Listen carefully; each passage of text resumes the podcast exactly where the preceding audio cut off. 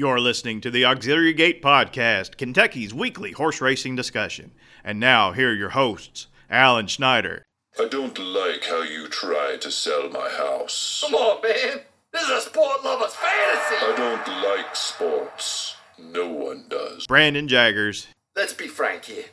That gas leak is going to kill anybody that tries to move in there. I'm not fixing that gas leak for you. All right, fine. I understand, you know. And me, C.C. Broaddus. Well, are you totally set on that price? I mean, $20,000 a month, man. I need that money. Cost of blood is going up. I need to feed. Yeah, you keep throwing around words like blood and feed. I mean, feed what? Never you mind. I've said too much already. I'm so stupid. I mean, maybe paint a mural. Or like the 91 Giants, like cresting a hill. Carl, starting to think you aren't right for this job.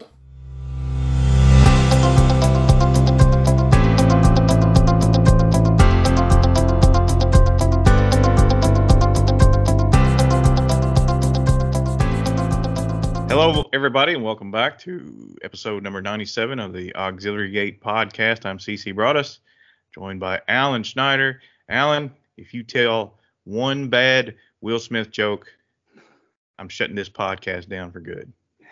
Oh, boy, I could probably go on for a while. I mean, there's a lot of things in this nation to talk about, right? So, of course, they're enamored with that at the moment, but let's be fair. The memes are pretty damn funny, right? I mean, it's some pretty. You got any good jokes? You got any good jokes? No, I don't. If you tell that one about the fresh prints on somebody's face, I'm done. I'm done with you. Well, this is audio. So you know, some of the memes that we could create, we'll just nothing we can do about it. But I believe everybody's probably memed out already. Correct? I haven't watched the Oscars probably in 20 years. I don't know why anybody would, but I mean, There's a bigger issue. How in the hell were there 10 movies to even nominate this year? I can't even name three. Oh, there's no way. One of them would be Spider-Man. Right? Yeah, the ones I know are all Marvel movies. I mean, I got nothing against, higher-end movies, but I just, it's pretty arrogant to think that there were 10 movies worthy of a nomination, right? I mean, come on. Did you see any of the Best Picture nominees? No, I don't follow this at all. I don't either. And I mean, the Oscars Oscars used to be pretty cool, right? It used to be a thing back in the day, but back in the day when Billy Crystal and Jack Palance hosted, and it was kind of fun. That stuff was fun, but the rest I have no interest in. They've just managed to take the fun out of these things, it seems like, whatever. So I mean, the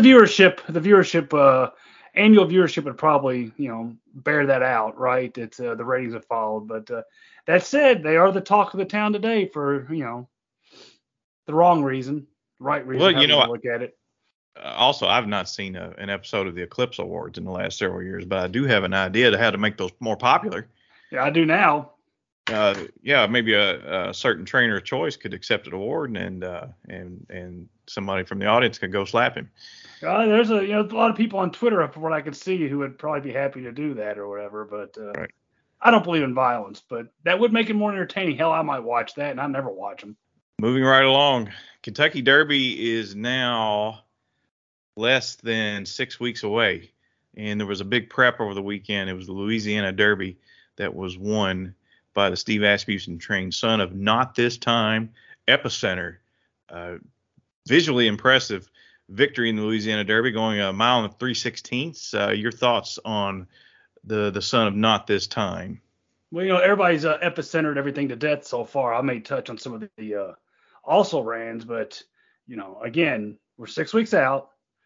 Epicenter looks one of the top contenders right now. He checked the cliche, which I hate racing cliches, that he checked all the boxes and he rated and was able to go by those horses in the top strip. The perfect trip, but he powered away at 1 mile and 3/16.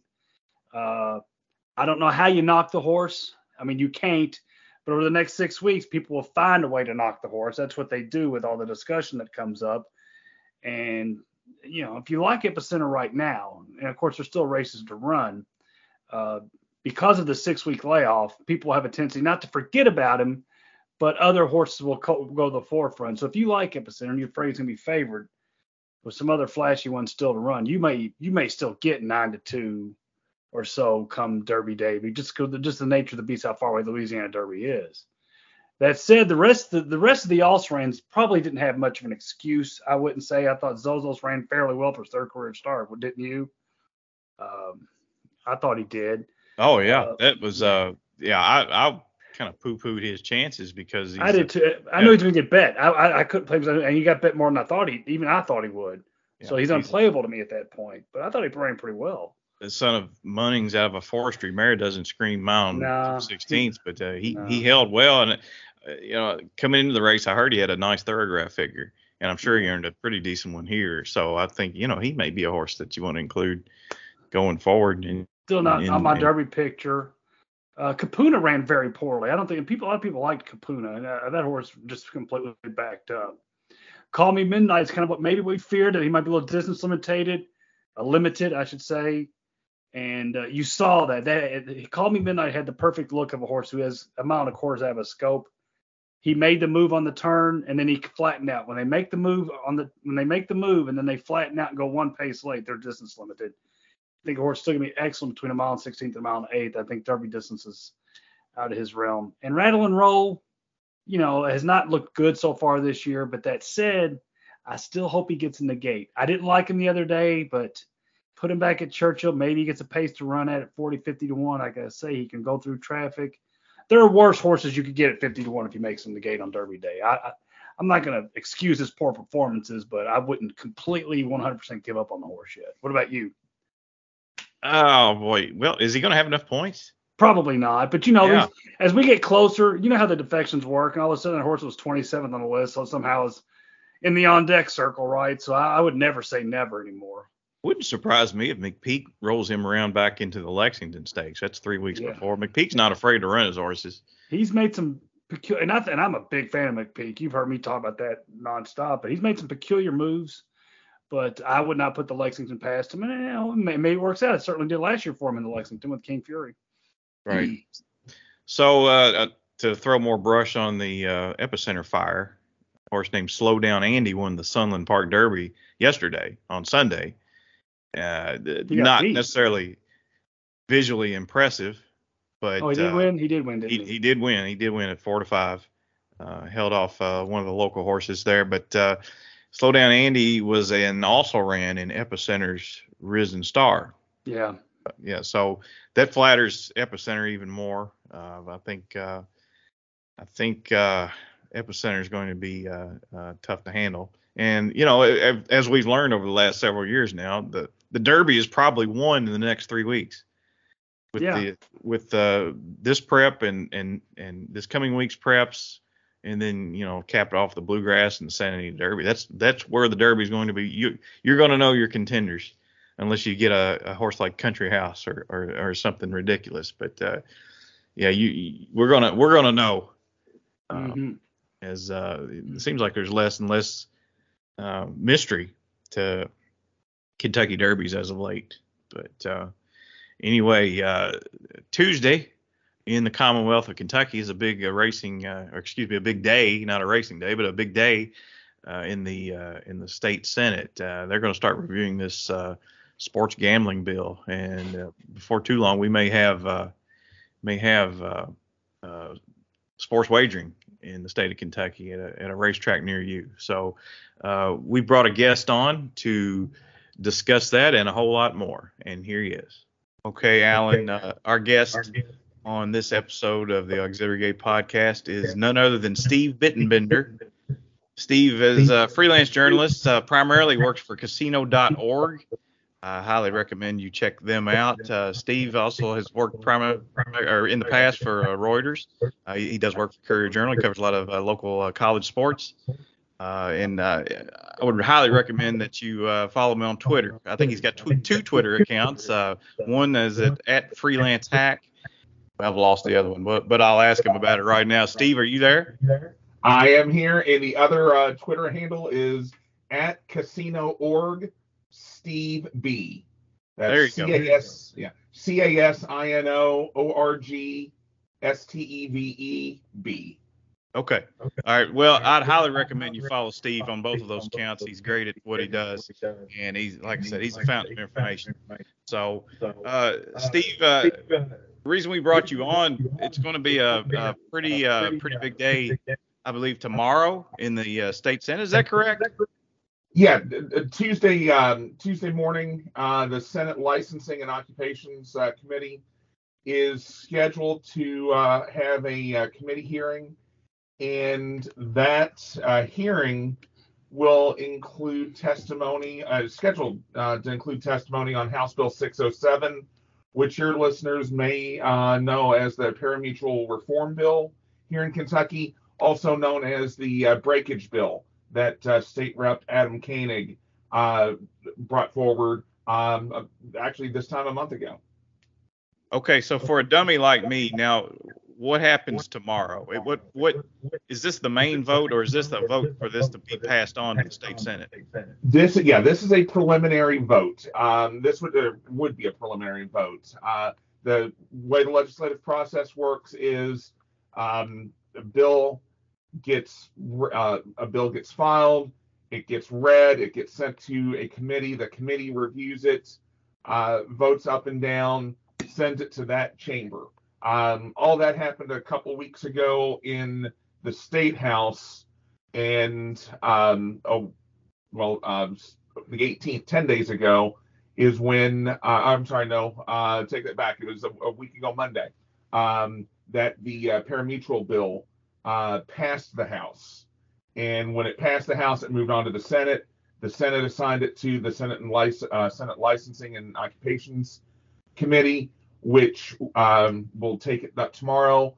And if it passes, and it should have the vote to pass, I don't anticipate it doesn't. Usually committee chairmen and Senate leaders don't push forward bills unless they think they have the votes for it. It passes tomorrow, then it'll go to the Senate floor. I've been told by lawmakers that the Parimutuel Reform Bill is one of the bills that should get priority here in the next couple of days. There's 2 days left this week for lawmakers. They'll meet tomorrow and Wednesday. After Wednesday, a 10-day veto period starts where Governor Beshear will take a look at any bills that have already passed that he hasn't already either signed or vetoed. He'll take a look at those bills, decide whether he wants to approve them or not. And then starting April 13th, lawmakers would return to Frankfort for the final 2 days of the session. They would then look to override any vetoes, or if there's any outstanding legislation that they haven't had a chance to pass yet, they would look to get it done in those last 2 days. So you're thinking chances are pretty good this is gonna make it all the way through. I think so. At least that's what I've been told. Representative Koenig in his description of the bill, he mentioned there was a heavy push last year for to get HHR, the historical horse racing machines, codified, and he said when they've looked to take care of the horsemen, they've looked to take care of the tracks. Now he wants to take care of the bettors, which is one of the cornerstones of what this bill does. Besides readjusting parimutuel taxes that the state receives, probably the biggest thing for horse players is that it introduces penny breakage into the state, so that when you bet on a horse, you'll be paid to the penny rather than the breakage formula, which has been in use for well over 100 years and rounds down what the bettors receive off their winnings. Okay, yeah, I want to get into all of that here shortly. Going back to the Senate and the voters. What swayed the Senate voters in this? It looked like maybe in years past it was as far away from here to the moon to get these things passed. Well, now as far as the Senate goes, and you do have some influential leaders like State Senator Damon Thayer, who's the former majority leader, is big into the horse racing industry. And so I mean, he is a very big proponent of House Bill 607. That's one of the four gaming bills that's before the that's now in the Senate. All right, Steve. So help me understand this a little bit as far as the tax rate. The tax rate would be 9.25% at physical locations, 14.25% per online books. Is that right? Is that per bet? Well, no, it's not per bet. The tax rate is based on the adjusted gross receipts of the sports book. So, the state's not going to tax each. It's not going to work like pari-mutuel where you put your $2 down on, a horse to win, and the state takes a portion of that. Sports betting, as a fixed odds entity, that is taxed on gross revenue from the sports books. So, most sports books right now work on a margin of about 5 to 10%. It's why when you see odds for an event that's kind of a toss-up, you're not going to necessarily see 1-to-1 odds. You would see an American style would be -110 or 10-to-11 odds. And for the winnings that the sports book get, they're then taxed on that. So that's where the tax rate would come in. And I believe you're right. I thought it was 9.75%, but I could be wrong. But it's around the retail. They do have a lower rate for the retail than the mobile. But mobile is probably once online sports betting comes online here, mobile is going to be the dominant player. You look at Indiana, you look at states like New York and Pennsylvania and so forth, easily 80, 85% or more of the bets that are taken are placed through online apps. So like for the mobile app, that would be that 14%.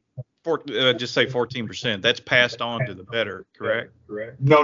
It's not necessarily passed on to the bettor. I mean,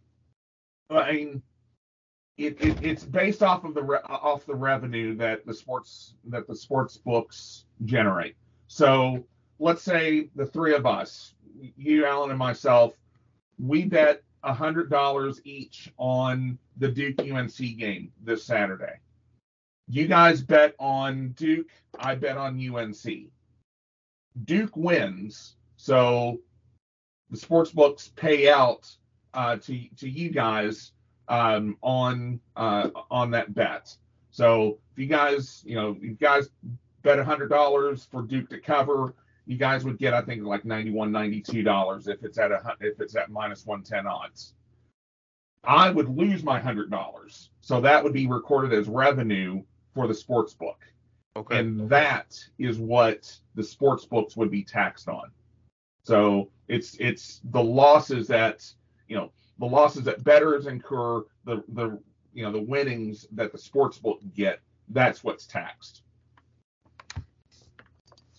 That's kind of how it stacks up at other states. That same system. Okay. Right. Yeah. That's how it's done in every other state. And Kentucky's tax rate is fairly competitive.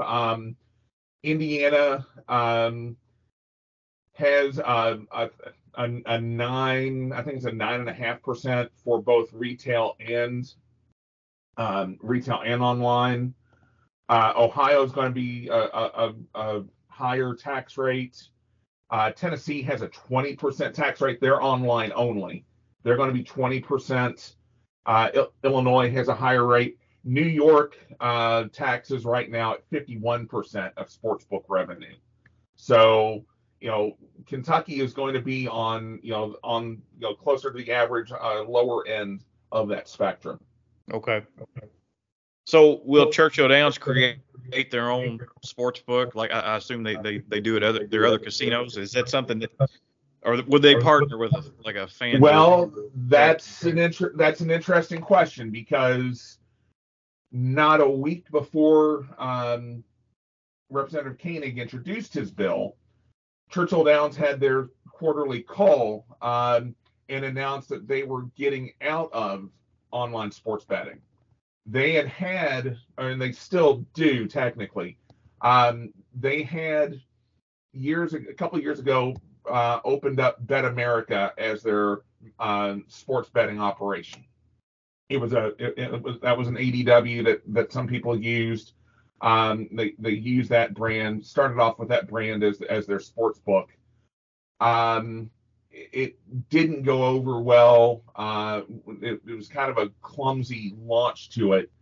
And last year, 2021, they decided to retrofit and rebrand their sports betting operation under Twin Spires name, which, as you know, and as your listeners know, you know, that's been the main ADW online betting platform for Churchill Downs for years.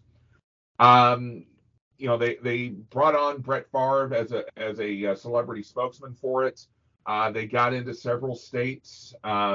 Indiana was one, Michigan was one, Arizona's another, but they never really gained a whole lot of traction out of it. And quite honestly, you know, some of the larger companies like FanDuel and DraftKings and Caesars and BetMGM have spent a lot of money to acquire customers, and Churchill really was on the very low end of the market share with sports betting. So last month, they Bill Carstanjen announced that Twin Spires would stop its online sports betting operations in the next 6 months.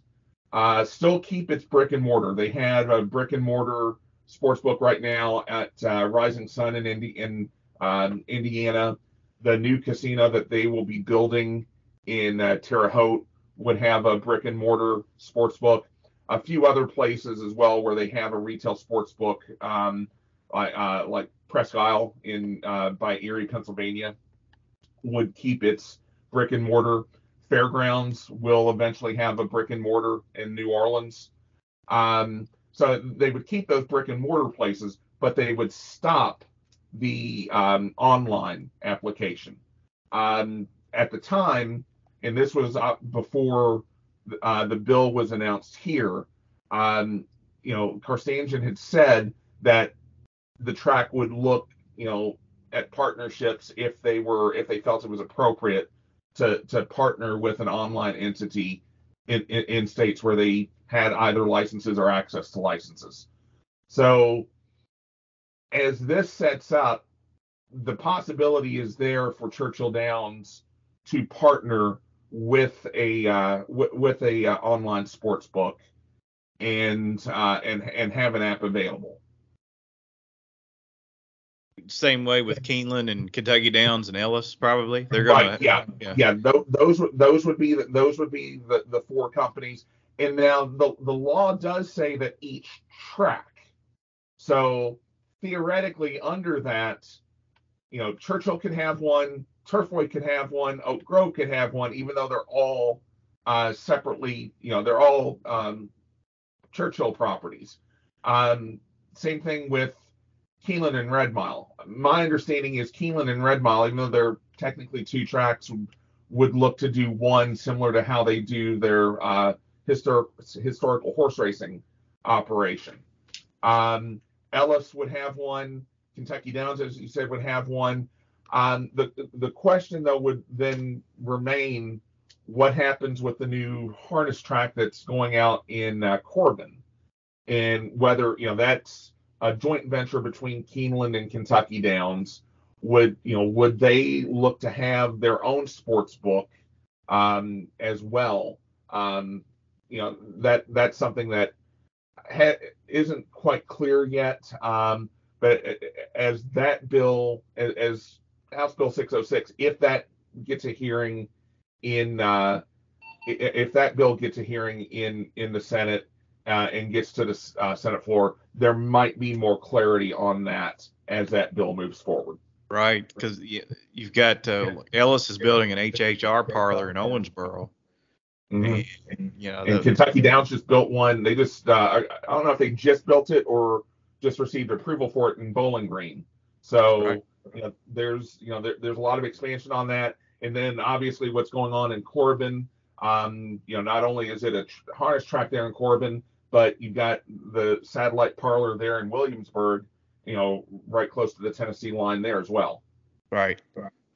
Okay, so let's get into this bill a little bit. Are you going to be able to make bets like you do at like a normal casino, like prop bets and future wagers? Will that be allowed?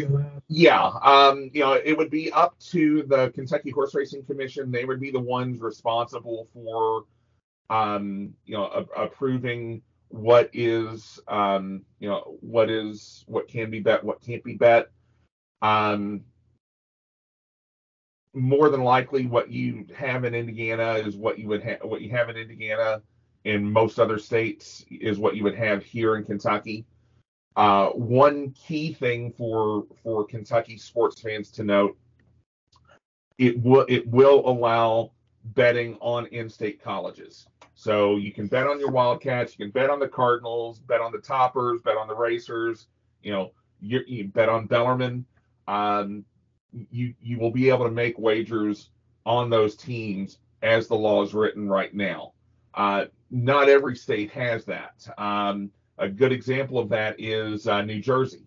I hate to bring it up for Kentucky fans, but the big upset that St. Peter's had a couple weeks ago on Kentucky in the first round, New Jersey sports books ended up missing out because New Jersey's law prohibits betting on in-state college teams. Even if the game isn't in New Jersey, you can't bet on games involving New Jersey colleges.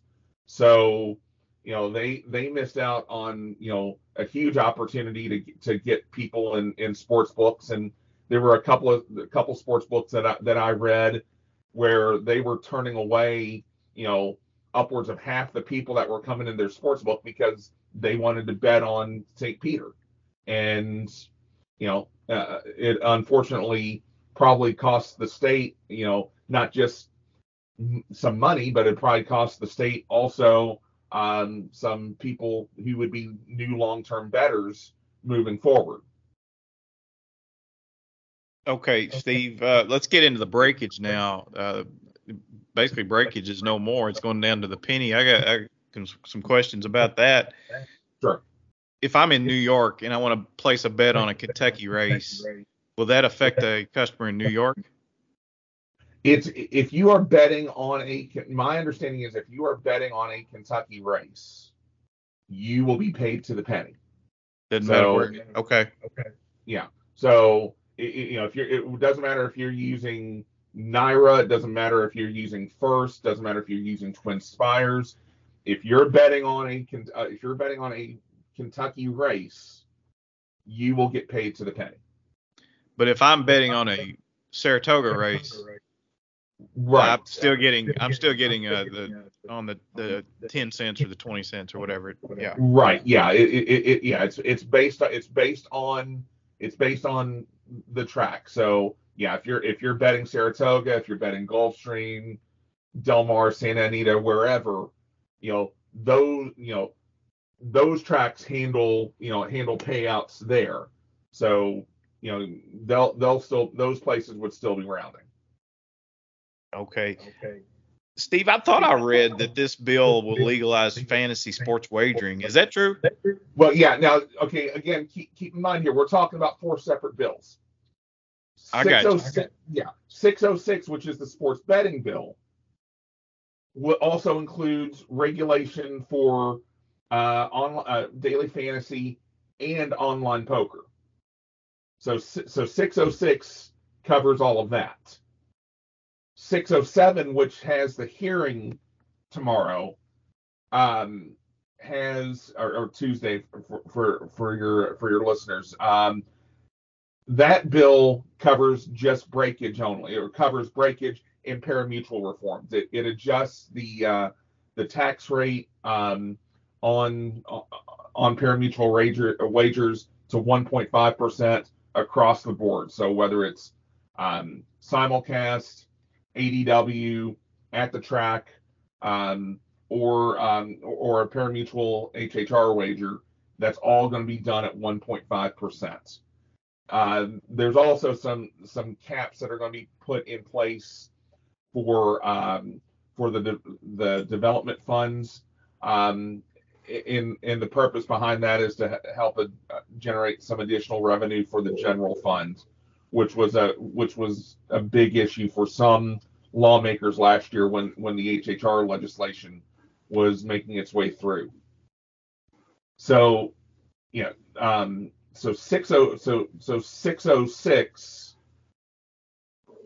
more than likely 606 will not get a hearing tomorrow. It's probably a 50-50 proposition that it passes this year in the Senate. If it does pass, I'm looking for it to pass when lawmakers convene in April. The reason for that is there's a lot of different issues on lawmakers' plates right now. They're trying to get a budget out. They're trying to get other bills out. The gray machines bill, which is one of these, is a priority. The pari-mutual bill, as I said, is a priority. They're looking to get those bills passed Tuesday and Wednesday.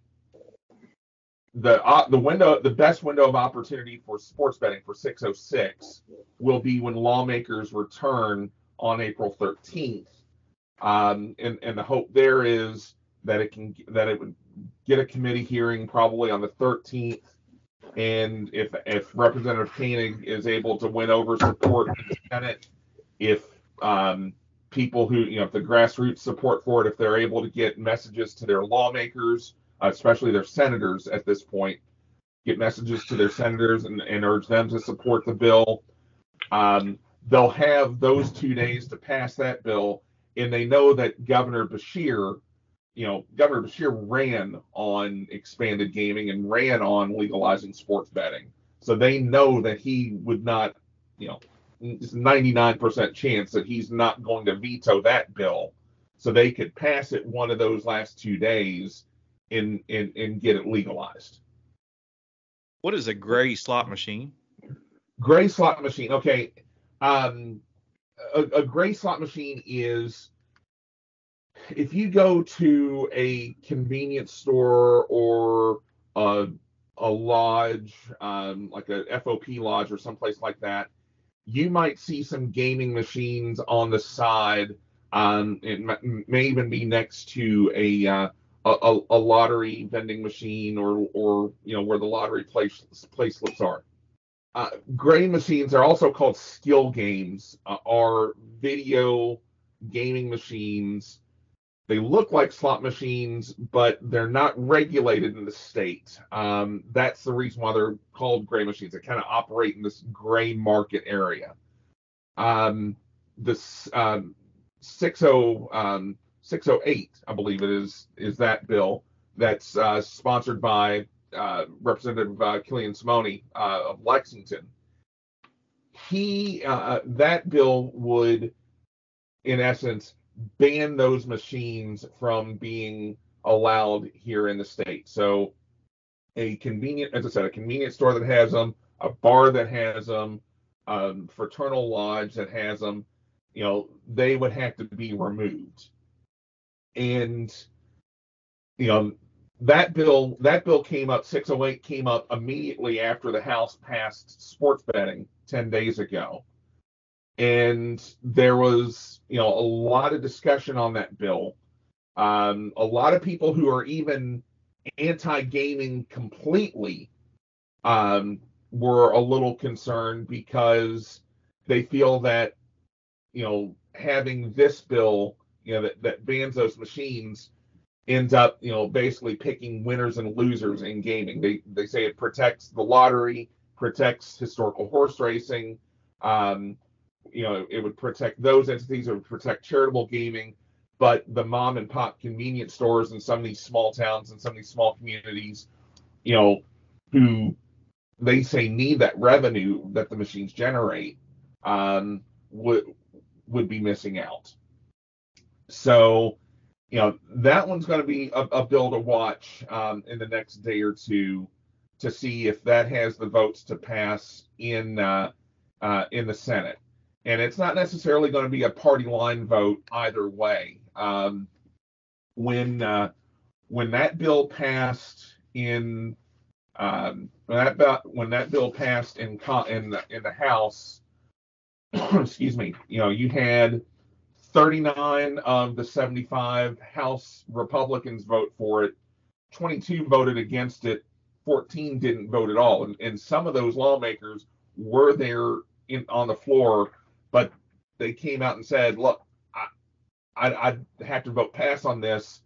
I don't know whether it's a good bill or not. Same thing on the Democratic side. You've only got 25 Democrats.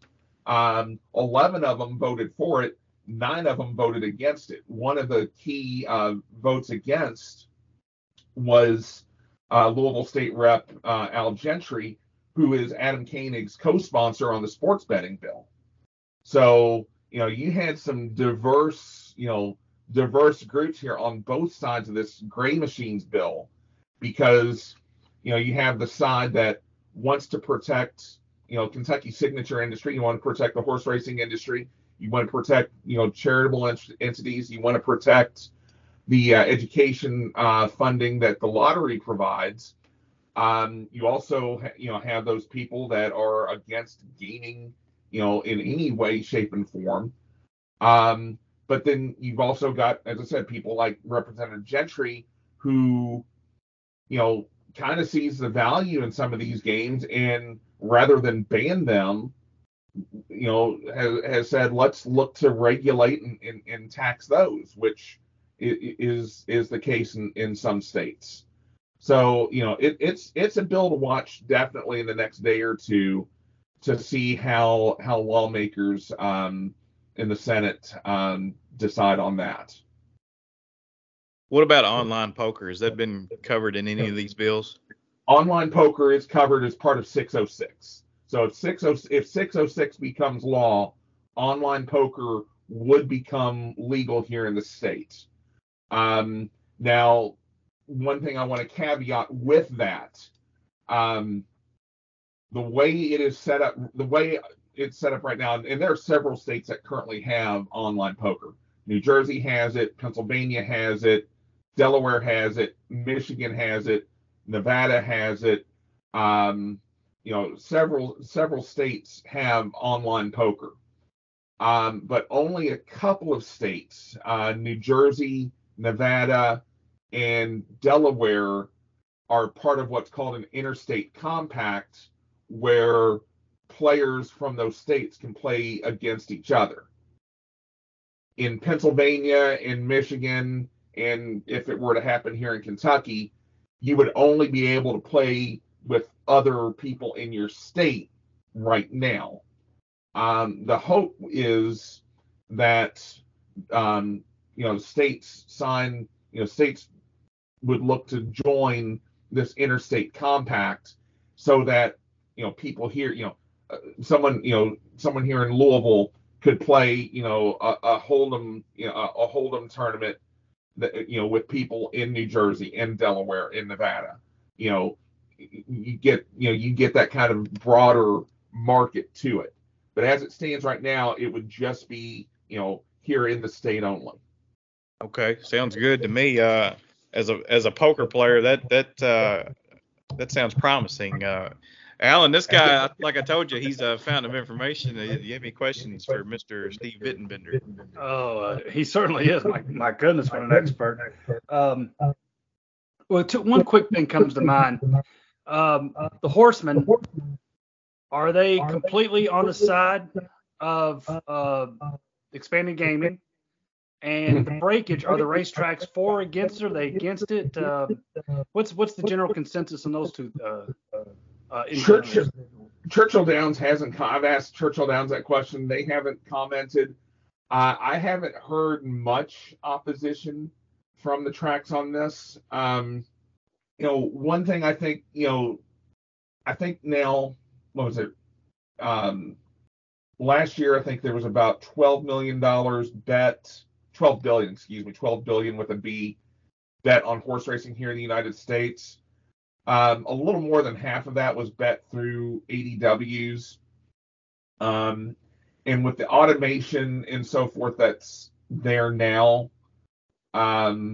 it's easier to calculate. With the tote board systems and so forth, it's easier to calculate, to the penny now. So it's not, it's not as big a burden. And quite honestly, if horse players know they're going to get better payouts at a race in Keeneland than they would get at a race in Aqueduct or Gulfstream or wherever, your more savvy bettors would probably be more inclined to bet and bet big, at Keeneland. So I think, I don't think there's opposition per se. Your other question as far as horsemen and their support of expanded gaming, I think, horsemen want to see additional revenue brought in to help bolster the sport.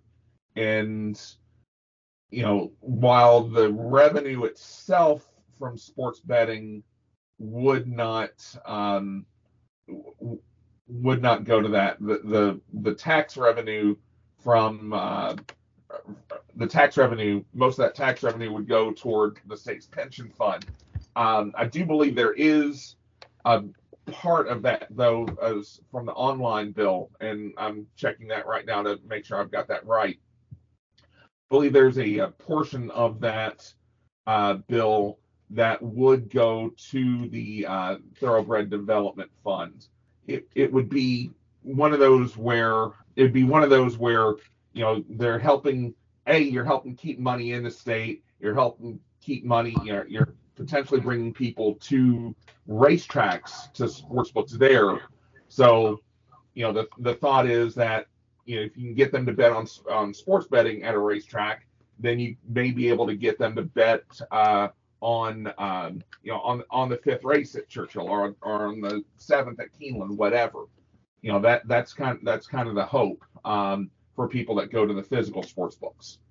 And we talk about breakage. There's two things come to mind with me real quick. Number one, in a lot of regards, we already have we're already paying breakage with the dime superfecta, correct? There's no reason we shouldn't have been doing this for a long time. I mean, the dime super could pay $97.11, right? $43.43. So it stands to reason this should have happened a long time ago. They're technically already doing it. The second thing is, how much money annually is lost in the state of Kentucky to the better through breakage? Do we have any idea? No, unfortunately, I don't have that information available. But, to your point, though, I mean, it is something that the bettor loses out on, and it is their money. It's a hidden tax. It's a hidden tax. Exactly. You're exactly right. It is a hidden tax. And, this is going to be a way, when, like I'll use the example, Epicenter paid, I think, $4 to win at the Louisiana Derby. So he was a, even money shot. But, if you bet an even money bet in sports betting, to bring that back into this, you get paid to the penny there. So a $10 bet, you might get $11.91. You wouldn't get $11.80, you'd get $11.91. It's just a way to make things friendlier and, more welcoming to the betting public. And as you said, the technology is there in the Superfecta. It's there in other forms of online betting. And if you're going to bet, you know, through Twin Spires ADW, you know, you were 100% correct. You're basically, you know, not necessarily a hidden tax. I mean, tax goes to the government. You know, some of that money would go to the government, but, you know, the rest of it is going into Churchill's pockets or Keeneland's pockets or whatever track's pockets that is. That's why I was wondering if the racetracks were kind of a low key against this. I wasn't exactly sure how that worked. I don't believe they are, because I think they, you know, they see, you know, they see the situation as well. I mean, you know, keep in mind, you know, thoroughbred, you know, racing, you know, it you know, there's $12 billion bet on it, but, you know, that's a fraction compared to what is bet on sports and what's bet and slot machines and blackjack tables and so forth. So, you know, it's an industry that could use some, you know, an infusion of new blood and new money, and, you know, introducing breakage, what I think would definitely, you know, make things more attractive. If people knew that they were getting, you know, closer to true odds, then, you know, they would definitely be interested, I think, in doing it. Especially, you know, going back to my Epicenter comment there, you know, if you bet $100 on Epicenter, you know, so that's 50 times a $2 bet. You know, you're looking at some significant money there that, you know, those pennies and nickels and dimes add up over time. So, you know, I think they see it as something that would help, you know, hopefully bring in, you know, new traffic and new money. Yeah, as you're talking about this, I'm thinking to myself, I've always thought of breakage from my own standpoint, but from a racetrack standpoint, it might help to bring in more of the quote-unquote whales, correct? Because if I'm going to get $4 at in Louisiana on Epicenter, yeah, I may get $4.18 in Kentucky in Epicenter, and at $10 that doesn't mean much. But if I'm betting $10,000, right? That's a lot of money. Now keep in mind though, you're not necessarily, you know, I use the Epicenter right comparison because that happened in Louisiana. You know, now Epicenter goes off at even money in Kentucky. When penny breakage becomes law, then yeah, I mean you would definitely be able to see the difference there from, you know, $4 to $4.18 or whatever. Mm-hmm. But yeah, I mean it's not going to be, you know, I do want to make sure that it's understood that, you know, it's only going to be for the Kentucky tracks. It's right, not yeah. But hopefully. Hopefully other tracks, though, start to pick up on it. And so that, you know, if they see Ellis Park, you know, all of a sudden getting higher handles than, say, Del Mar or other tracks on the summer circuit, it might encourage those tracks to make similar reforms as well. Let's switch gears a little bit here to you personally, Steve. You cover all this stuff, but you play the races yourself too. Do you go to Churchill? Do you go to Keeneland? Is there a certain track you like, or is that in your wheelhouse? Thoroughbred racing here in the state of Kentucky. Yeah, I mean, I grew up. I still actually I live in Valley Station. I grew up in the South End. Me too, brother. Me too. Holla. Yep. I went to DeSales High School and.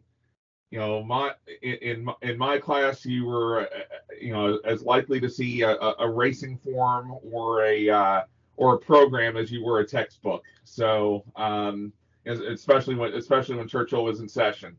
So, you know, I don't get a chance now just because of everything that I do work-wise. I don't get a chance to go as often. You know, when I'm covering, obviously, I'm there. You know, a lot of the wagering that I do is done online.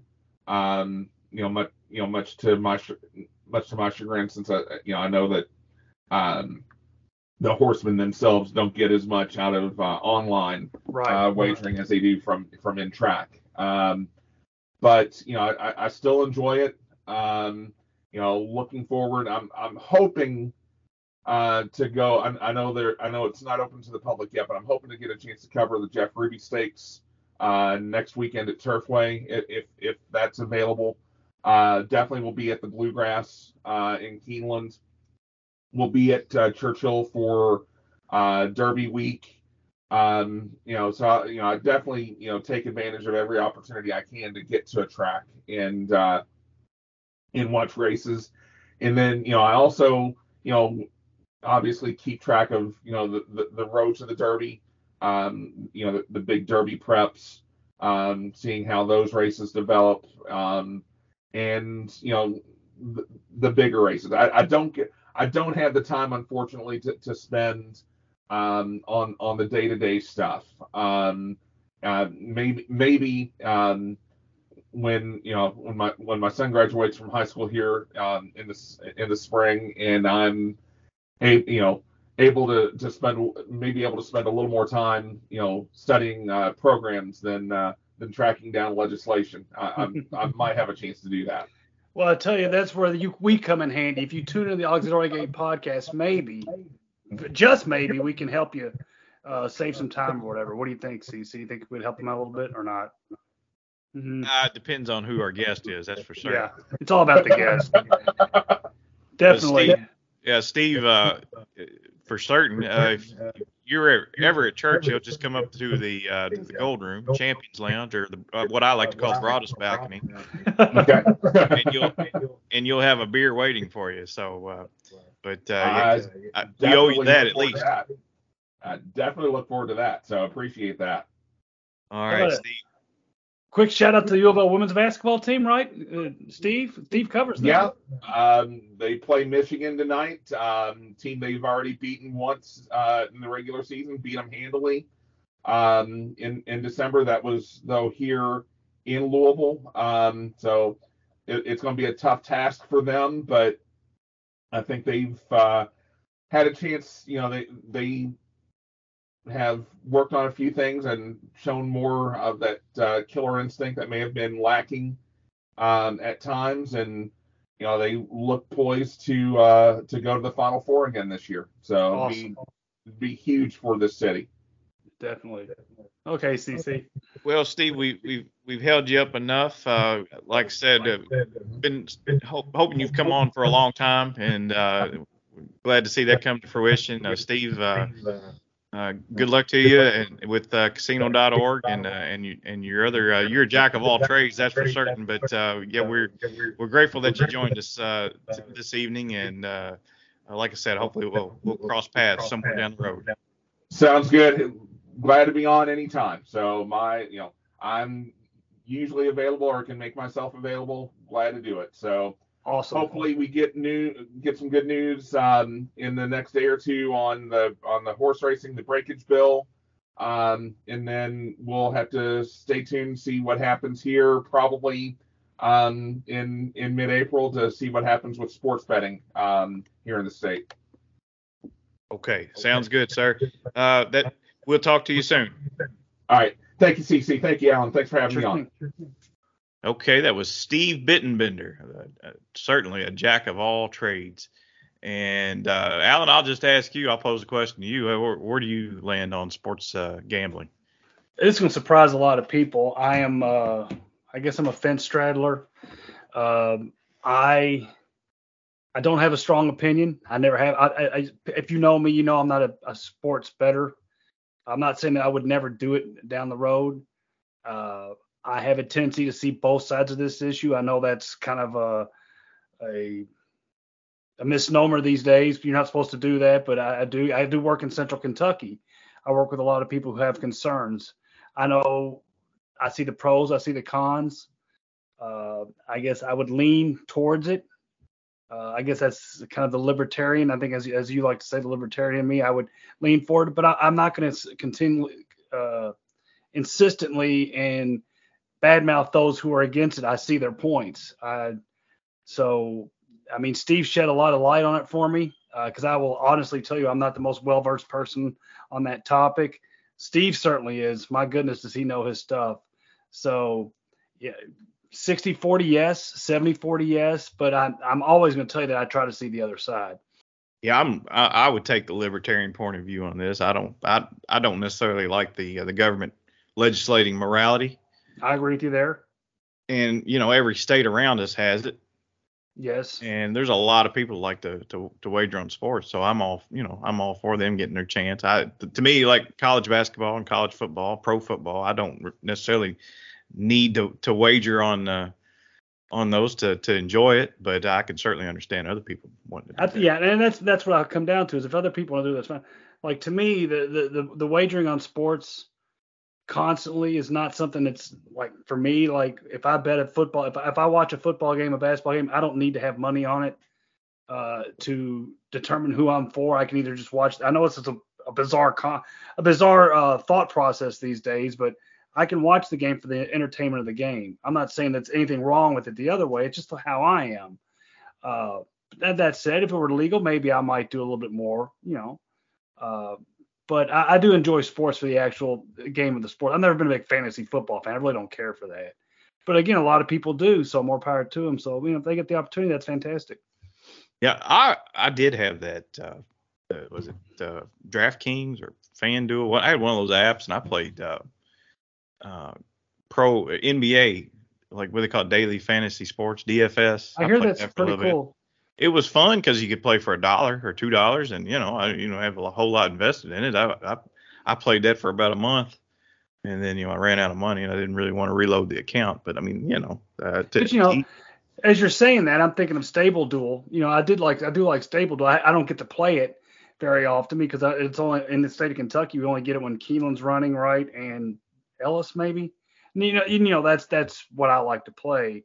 So I guess you would call that fantasy to some extent, right? And I do very well in it, so I guess I shouldn't say that, right? So I guess I do like it a little bit, but don't be hypocritical. Yeah, I realize, and again, I realize I'm being somewhat hypocritically by even questioning because I do play the horses, but but it's you know I think it's fair to say that you'd always try to look at both sides of an issue, right? Right. So. And I guess the biggest thing with me is I just hope just if you have a windfall of money come through, just can we trust the government to spend it properly too, right? I mean, that's what I would be most concerned about. We can ensure that they spend it in the manner that needs to be spent and it's not being wasted. So. Well, that's for our different podcast that we do. We're going to do later this summer. Maybe we'll do Eye on Government. Well, you know what? I'm not educated enough to participate in that. But then again, I'm not educated enough to participate in this one. But yet I do it anyway, right? One thing we are educated about is horse racing, and this coming Saturday is going to be maybe the biggest day of the year thus far. Turfway, Oaklawn, Gulfstream. Turfway's got a huge day of racing capped by the Jeff Ruby Stakes. Florida, Gulfstream is highlighted by the Florida Derby, and Arkansas, Oaklawn is highlighted by the Arkansas Derby. I think I counted up about $6.4 million in stakes purses. On that day alone, between those three tracks, we're going to have an expert on for the Jeff Ruby Stakes card. Guess who it is? Yeah, you can probably guess. But we'll keep that anonymous until the time comes. But if there was ever a day that you wanna break out the wallet, this coming Saturday. Actually, you could probably follow the day without betting a whole lot of money because it's going to be a great great day of racing from early to late. And we can comment on the Arkansas Derby. That's already been drawn. Secret Oath, the filly trained by Dwayne Lucas, is going to take on the boys. And Mr. Lucas has designs on the Kentucky Derby if his filly runs well. And I don't see why she can't because she stacks up pretty well against this field. It's a good Cyberknife woke up last time. I was the talent's always been there with Cyberknife. Now, I'm not saying you put it all together. Maybe another, you know, might just be one of those buzz horses that never seem to really pan out in the big day. But, you know, Cyberknife has me slightly interested there. Yeah, that's a pretty deep field. It's a pretty good field. At first, I was like, yeah, I don't know if there's much in here, but I got to looking at horse per horse, and it's gonna be a fun day. Yeah. Fun race indeed. So. But we'll worry about that later, so we're going to sign off right now, and so we can all I have to go prepare my dinner, and Alan has to go to bed. Yes, so, that's how I roll. On behalf of Alan Schneider and Brandon Jaggers, who's absent, and, of course, Steve Bittenbender, which was our guest this evening, We want to remind you more than ever that gambling money ain't got no home.